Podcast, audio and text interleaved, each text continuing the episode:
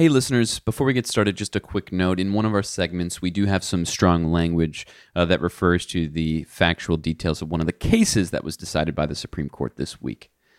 Now, on to the show.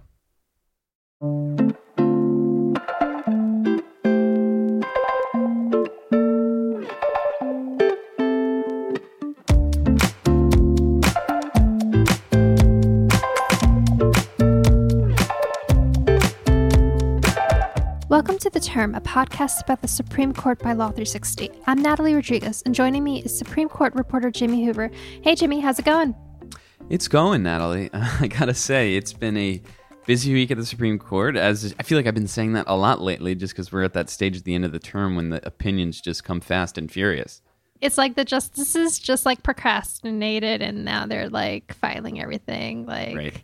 You know how you you cram all your assignments at Sure. the end of like a, a, a term. This is like how it feels like. right, right. So to the to the students out there listening, not even the Supreme Court justices are above a little bit of last minute um, assignment writing, but that's okay.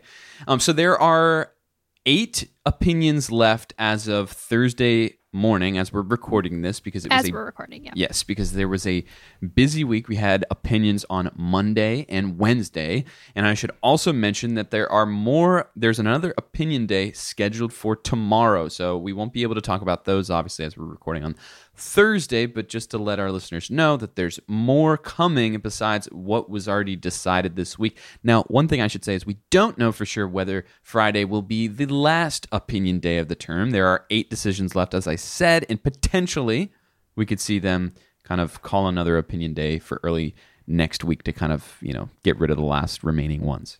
Yeah, I have a feeling we're going into next week. I, I, I don't think we'll.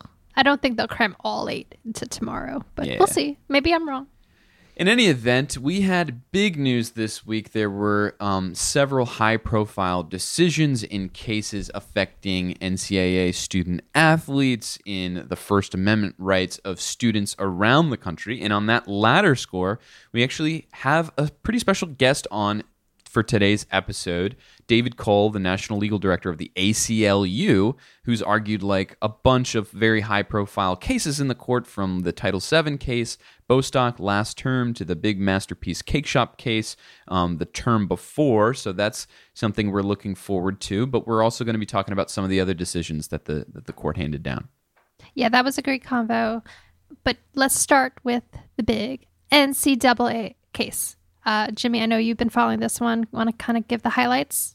Sure. I'm just going to kind of keep it high level here. So, in NCAA versus Alston, a unanimous Supreme Court 9 0 um, struck down NCAA rules banning education related compensation for student athletes. So, this was billed as kind of the big challenge to amateurism at the collegiate sport level. And the Supreme Court unanimously decided in favor of student athletes, saying that these NCAA rules prohibiting athletes from this educated related compensation was, in fact, a violation of antitrust law, agreeing with lower courts that had struck down the rules.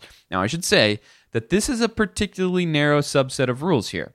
Um, they specifically apply to things like uh, you know, benefits like thousands of dollars potentially in academic achievement awards. It could be postgraduate scholarships, even free tutoring or cash supplies for you know lab equipment or musical instruments. This is the kind of these are the kind of benefits that the NCAA had prohibited under its ban on educated related compensation that the Supreme Court in a 9-0 decision now says has to be struck down. So a a, a big victory, but kind of a marginal victory, a, a slow kind of incremental step towards you know uh, challenging some of these broader amateurism rules.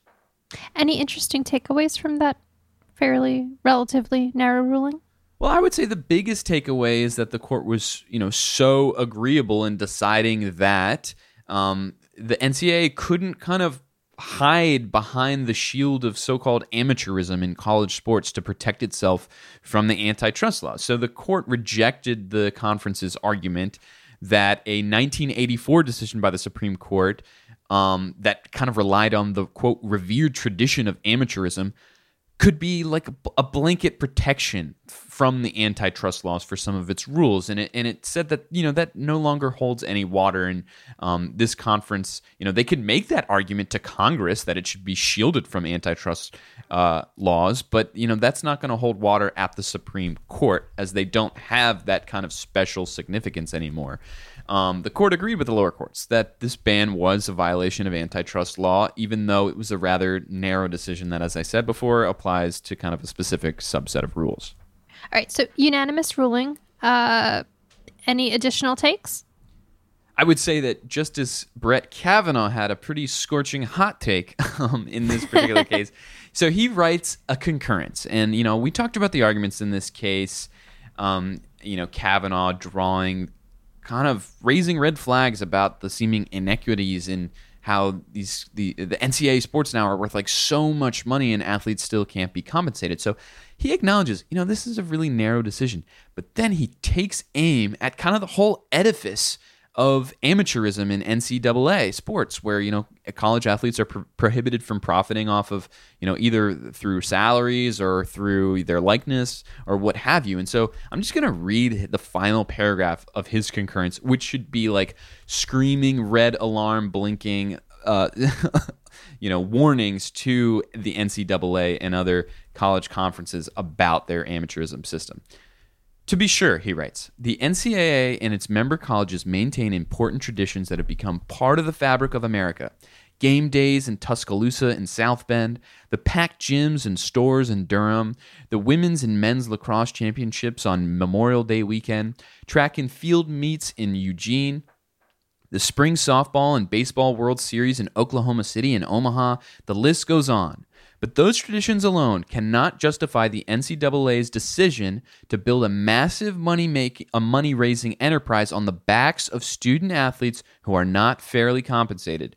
Nowhere else in America can businesses get away with agreeing not to pay their workers at a fair market rate on the theory that their product is defined by not paying their workers a fair market rate. And under ordinary principles of antitrust law, it is not evident why college sports should be any different. The NCAA is not above the law. I mean, those are like pretty strong words, right? Strong. Yeah, that that's definitely a hot take. so I suppose like you'll see, you know, th- those words kind of fueling more litigation, more challenges to the to the NCAA's amateurism schemes. Um, but I think it's it's fair to point out that at this point, no one else signed on to his his concurrence here. So it, it, it remains to be seen whether he gathers any support support at the Supreme Court uh, for, you know, obviously his views here. So, definitely one of the big opinions of the week, but not the only one. Uh, there was also another major ruling that came down uh, Wednesday, 8 to 1, in what has been deemed the angry cheerleader case. Uh, I know, Jimmy, we've talked about this one beforehand. That's right. The court handed down a pretty big ruling in favor of student free speech on Wednesday, finding that a Pennsylvania high school district violated the First Amendment when it suspended a student from the cheerleading squad for a profane Snapchat. So, for today's episode, we chatted with David Cole. He's the national legal director of the ACLU who argued the student's case before the Supreme Court. Welcome to the show, David. Thanks for having me. So, David, before we get to yesterday's ruling, can you tell us a little bit about the case and how the ACLU got involved in it? You know, why was this such an important case for student free speech rights? So, um, you know, the ACLU does a lot of student free speech cases. This is kind of our bread and butter. We have affiliates throughout the country. And so when students get um, suspended or disciplined for uh, saying something that the school doesn't like, they often come to the ACLU. Brandi Levy uh, on a weekend, uh, sitting at a cocoa hut in a small town in rural Pennsylvania, uh, frustrated that she didn't get uh, picked for the varsity cheerleading team, sent out a Snapchat to her friends uh, saying, uh, fuck cheer, fuck school, fuck softball, fuck everything. Just a plea of, you know, of frustration. It, that should have been the end of things, but um, the school got wind of it uh, and uh, she was suspended from the team for a year. At that point, she turned to the ACLU of Pennsylvania, and they thought, well, this is a no brainer of a case. Uh, we'll write a demand letter, and that should be the end of it. Uh, four years later, uh, were in the Supreme Court. I think what struck me when the case got to the Supreme Court is kind of how little the court has said, you know, about some of these issues about free speech off campus, and particularly with the rise of you know social media apps and in, in, the new methods of ways um, that students actually communicate to each other. So I, I, suppose you saw in this case kind of a, a real opportunity to clarify the bounds of you know school authority to police this type of online speech, right? Yeah, I mean, you know, there have been essentially uh, four student speech cases in 50 years. They don't they don't jump they don't uh, you know get involved in this all that much. The first one was Tinker uh, 50 years ago, and uh, several cases since then. But all of them involved speech on campus, speech clearly within the supervision of the school, and um, you know. And so this case was the first time the Supreme Court entered into the question of you know, should schools have the same authority to regulate speech off campus that they have on campus? That was the position of the school district. That was the position of the um, of the National Association of School Boards that supported the school district, um, uh, and that position was resoundingly rejected uh, by the Supreme Court. So, um, you know, I think it's a, a very powerful reminder to school administrators that you know things that happen off campus that's really not your uh, you know responsibility uh, and jurisdiction. That's the jurisdiction of the parents uh, not the school. Um, and, uh, and, you know and so when when kids say things that you might consider vulgar or rude or unruly or controversial uh, you know that's their right. Um, and, and, so um, uh, very, I think very very important uh, decision. Only the second time the court has ruled in favor of student free speech in its 50 years uh, addressing this matter. So, um, and the first one was Tinker, which the ACLU also handled. So it's nice to have been involved in, you know, the bookends of uh, student free speech involving a, a, a, Vietnam protest, right? That right. kind of shows you how long, how long it's Ex- been. Exactly, exactly. You know, and I think you know the, the the famous line about Tinker is that is that students don't shed their First Amendment rights at the schoolhouse gate. You know, the, the big thing about Tinker was they said, yes, students actually do have some First Amendment rights in school, but they, at the same time, they said those rights are pretty limited in the sense that, you know, schools need to be able to control what kids say in the classroom, you know, uh, in the hallways, if they're, you know, in assemblies, if they're going to do their job of, of, of teaching. Um, but here, you know, the question really was are, are, are students going to kind of have to carry the burden of the schoolhouse on their backs, even when they leave the school, uh, and, and worry about what the principal thinks about what they say when they send a snap out to their friends? And I think the court, you know, very strongly said no. If, you know, in, in, in the vast majority of cases, student speech off campus uh, ought not be uh, the subject of uh, of regulation. Uh, and I think that's the right result. Um, you know, they left open the, the, the, questions of things like harassment, bullying, threats, cheating, all things that we conceded uh, can be covered, can be regulated by the school uh, outside of school.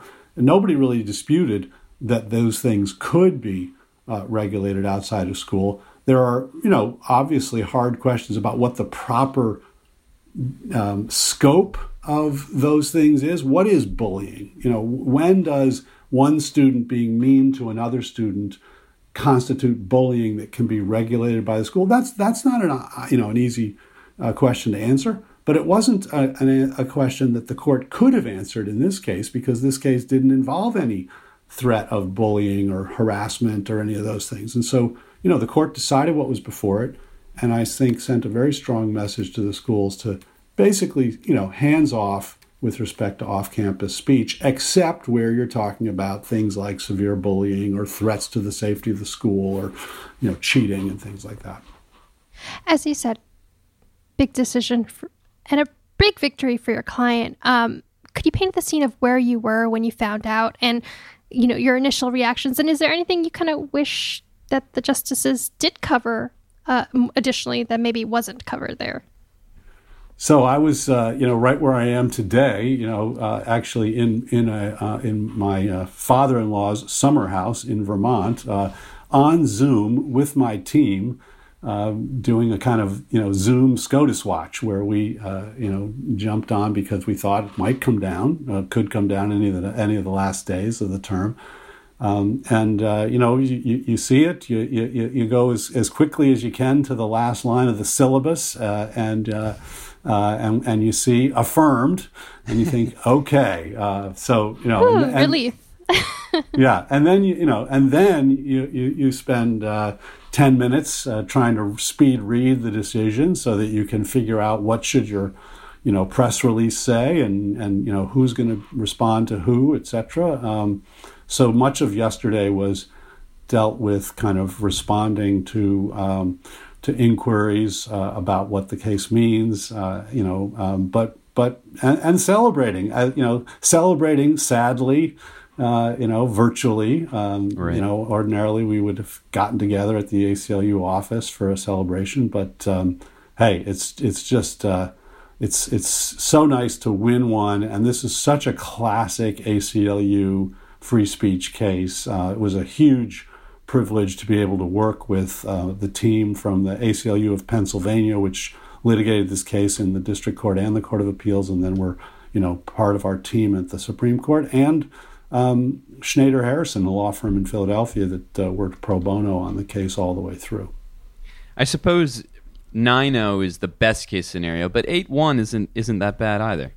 It's not bad, and you know, I mean, Justice Thomas uh, has a very, uh, you know, peculiar and very uh, sort of uh, uh, fundamentalist, originalist approach, and you know, but but you know, the thing that gives me comfort is uh, when I see nobody joining Justice Thomas on, on, on that approach. Um, you know, eight to one. I mean, you know, to some degree, one of the things I think is is I like best about this case is how much it brought um, all sides together.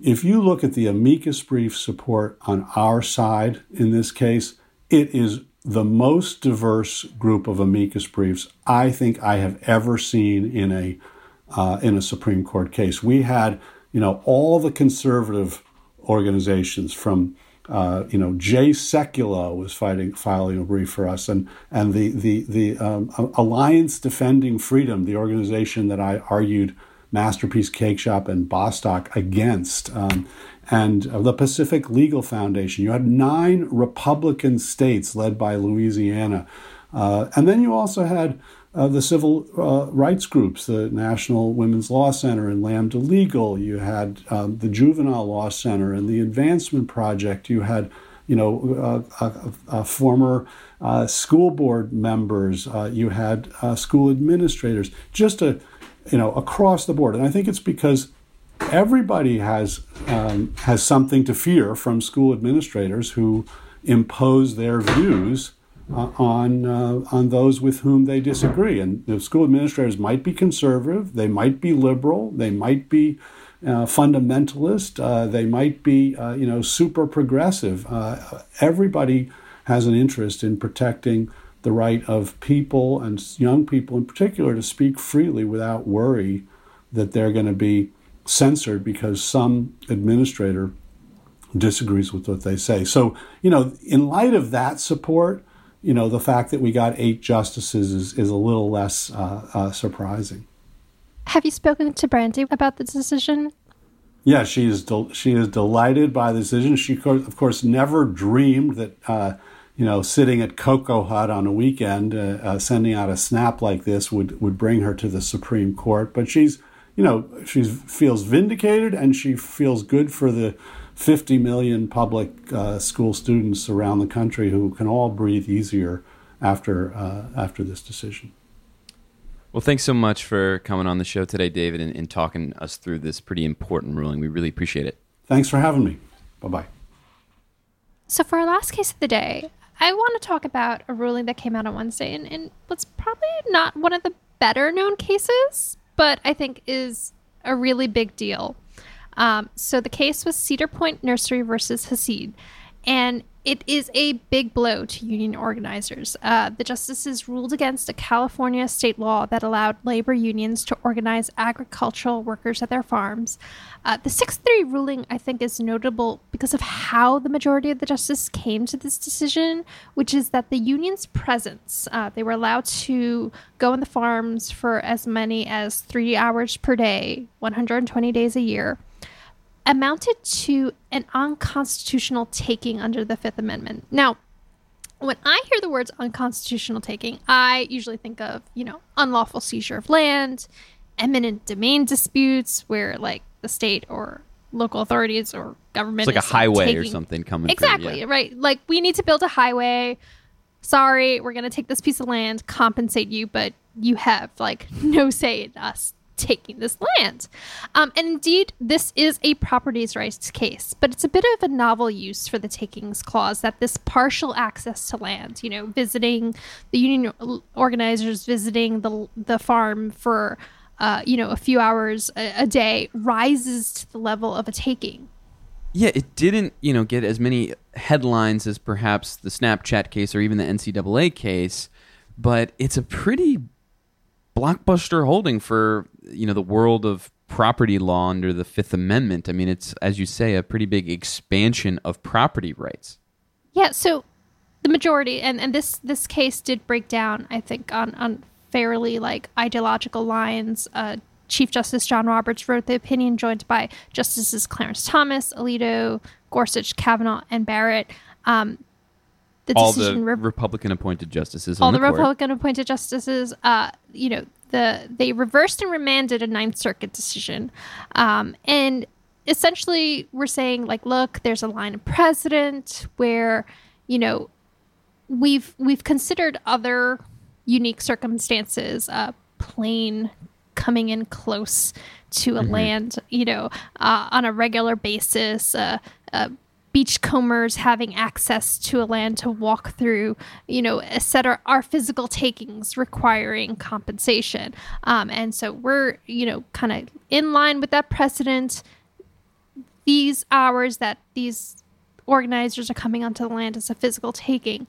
Um, notably, uh, Justice Breyer wrote a dissent joined by Justice Sotomayor and Kagan, uh, disagreeing with that take. Uh, they, they, you know, they, they argued this is not a physical appropriation, but uh, rather a regulation of property rights. I saw that, and, and and they raised a, a good question of like just how California might compensate uh, landowners for this kind of taking, since it's not, you know, an actual taking, like an actual purchase. It's a temporary essentially, or, I grab of the land. Um, so, uh, so you know, I think there's going to be some issues to work out. You know, following this ruling. Um, you know, uh, Justice Breyer, I will say, was like, look. I know our prior precedent on this is muddled that, you know, what's a permanent versus a temporary taking? Where do the lines get drawn with a taking? But he was like, adopting this new broad rule uh, is not the right approach. And, you know, better the devil we know, which I thought was, and he actually used those words, better the devil we know than, you know, to go, to go down this route. Um, and I thought that was, uh, you know, a pretty pointed take on, on his end. Yeah, I would say that kind of going back to the remedy conversation, like what does this ruling mean? Okay, so the Supreme Court holds that, you know, this rule giving the union organizers access to growers' property is a taking, but the takings clause says that it's unconstitutional when there's no compensation. So they must be Exactly. compensated. So the question really is, and the court didn't answer it, Roberts' opinion doesn't go into it at all, is what to do about the fact that this is an unconstitutional taking. Do you, do now we just require California to to pay these growers like for allowing these organizers on their properties and if so how much or if not is it that California no longer is able to enforce its rule allowing you know for um, union organizers access to these farms? I mean that's a pretty big big issue there. I mean is this even going to be a rule going forward or is it just about paying the actual growers themselves? And I think it's also worth mentioning that like this is you know, it, maybe it's it seems like a small deal in a vacuum about you know, as you say, three hours a day for you know 120 days out of the year or something like that. But this is you know part of the kind of farm workers union movement in California that was spearheaded by like Cesar Chavez um, that the court has now dealt like a pretty huge blow to, and it's also falls in line with like a pattern of decisions at the court that are steadily and steadily curtailing kind of the I would say the strength of unions. I mean, we saw in the big Janus ruling that they can't even collect fair share fees from uh, public sector workers anymore. So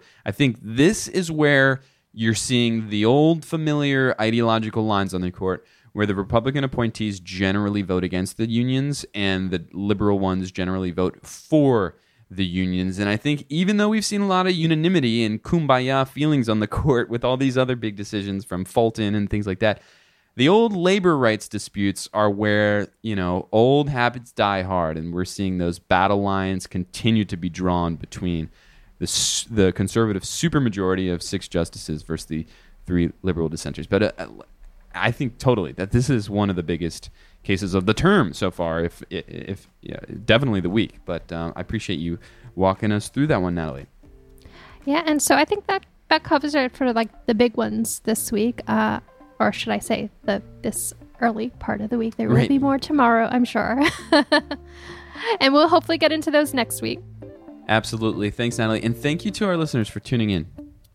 We'd like to thank our producer, Stephen Trader, and our executive producer, Amber McKinney. We'd also like to thank special guests David Cole and contributing reporters Zach Zager and Andrew McIntyre. Music for the show comes from Sunderbeats. For more information about all the high court action, please go to law360.com slash the term. You can also find us anywhere you listen to podcasts. Just search Law 360 in the term. Thanks for listening. And oh, please write us a review.